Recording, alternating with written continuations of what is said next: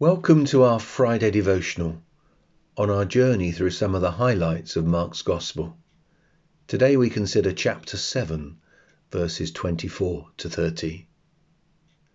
Moving the narrative on, we come to a section of Mark's Gospel where Jesus is spending time outside his own country in non Jewish areas.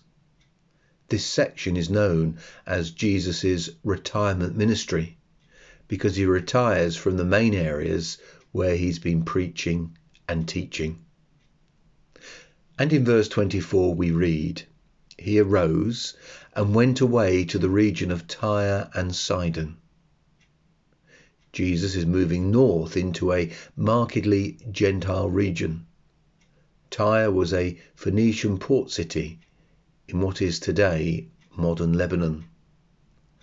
And in verses 25 and 26 we read, A woman whose little daughter had an unclean spirit heard of him, and came and fell down at his feet. Now the woman was a Gentile, a Syrophoenician by birth. Central to this account of the miracle are two features about the person who came to Jesus.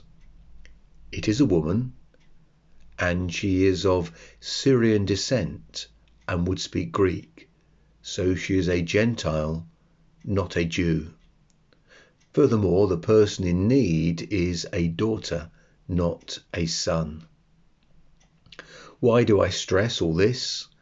Because if you lived in the ancient Jewish world and you were a teacher, a rabbi, which is what even the religious leaders acknowledge Jesus to be, that a woman, a Gentile, with a sick daughter approached you, it would be beneath your dignity to deal with it. Jewish leaders would see this person and need as second class. And so when Jesus doesn't turn this woman away, but listens to her, acknowledges her faith, and heals the daughter, he is restoring this woman and daughter to their true dignity before God their Creator.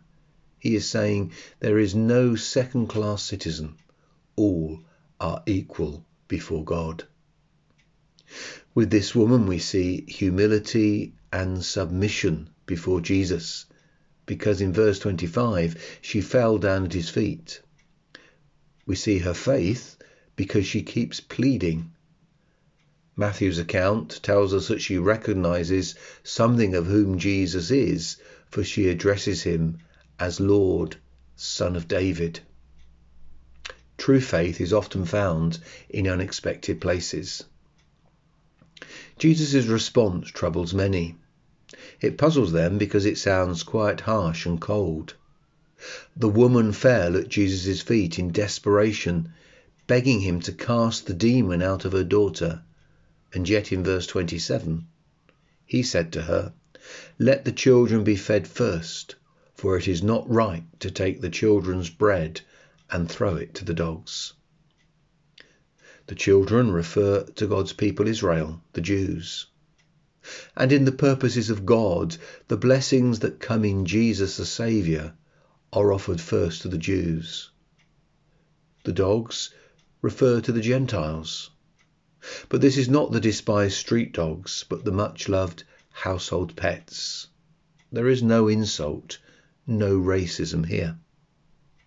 But Jesus is drawing on a picture of a household in his day that will be understood by this woman. The household food will be fed to the pets, but only after the children have been fed. So there is a priority in the home.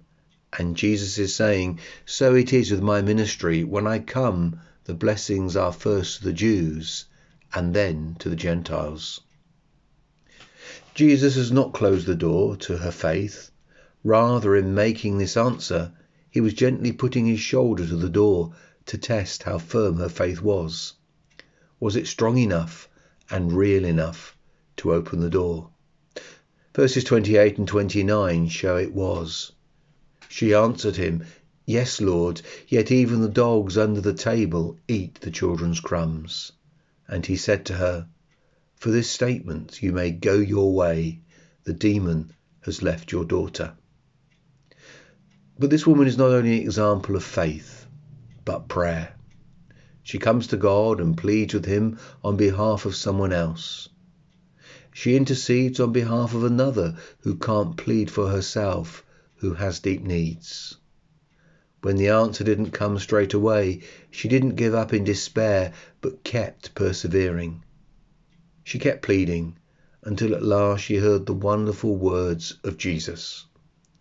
May she be an example of prayer to all of us. Join me on Monday.